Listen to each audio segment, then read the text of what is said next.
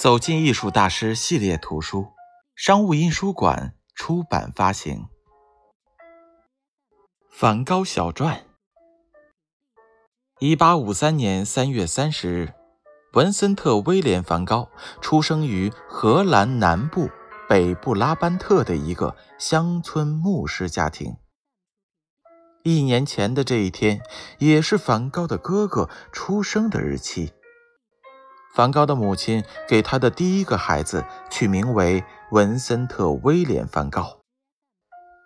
不幸的是，这个孩子出生没多久就夭折了。从此，梵高的父母沉浸在悲痛中。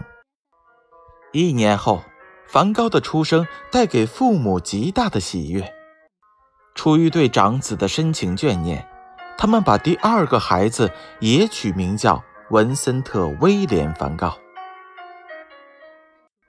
梵高有弟弟提奥和科尼利斯，妹妹安娜、伊丽莎白和威廉·敏娜。他与弟妹们不容易相处，喜欢独处。幼年时的梵高热爱自然，对什么都感兴趣。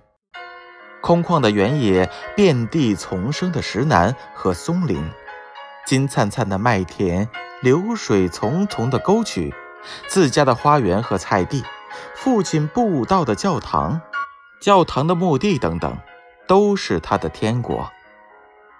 随着年龄的增长，梵高辗转就读于各个学校，完成了与大多数人相似的学生生涯。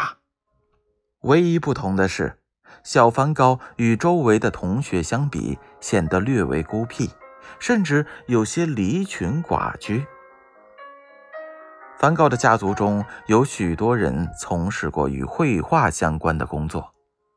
梵高的3个伯父都是著名的美术商人。大伯父文森特与梵高同名，是欧洲著名的画商。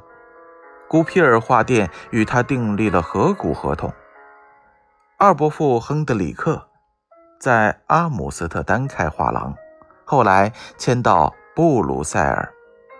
三伯父科尼利斯在阿姆斯特丹经营一个很有名的大画廊。梵高在结束学校生活后，在文森特伯父的推荐下，进入欧洲著名的画店古皮尔画店海牙分部工作。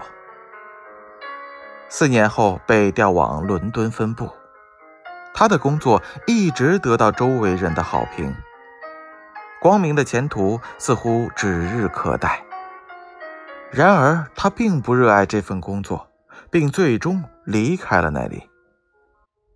后来，文森特伯父又为他在多德雷赫特的布拉姆书店谋到一个职员的位置。可是，他无心工作，很快就被解雇了。在爱情上，梵高屡屡遭到情人的拒绝和家庭的反对。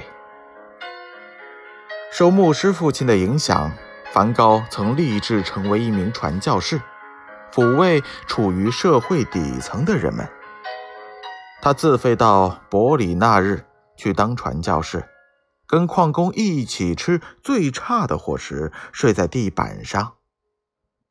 矿坑爆炸时，他还冒死救出一名重伤的矿工。然而，这种过分认真的牺牲精神引起了教会的不满，他被撤了职。通过在伯里纳日的传教，梵高对宗教失去了最初的信心。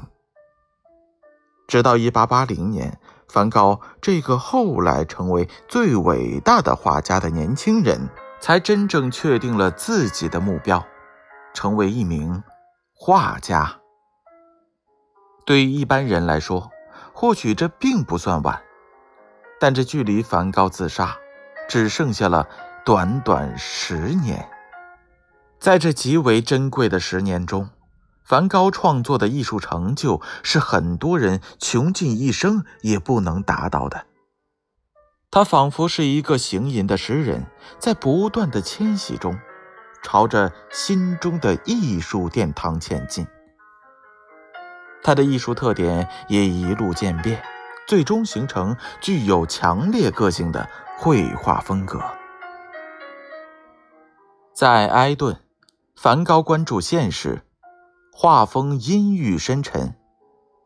到了安特卫普，他马上就被华丽的色彩吸引。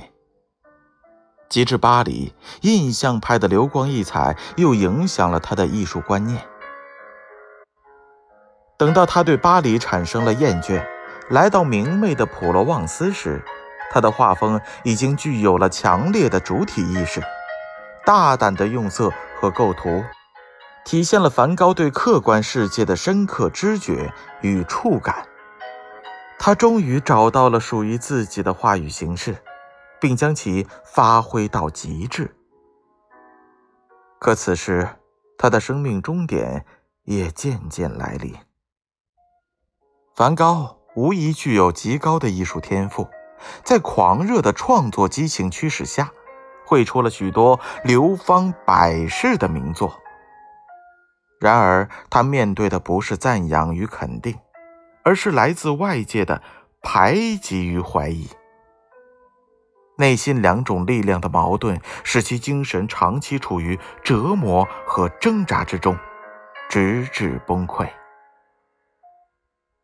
1890年7月27日，这个敏感而热情的艺术家最终开枪自杀，并于29日身亡，享年37岁。如果说绘画是梵高的生命，那么梵高的生命也因绘画而灿烂。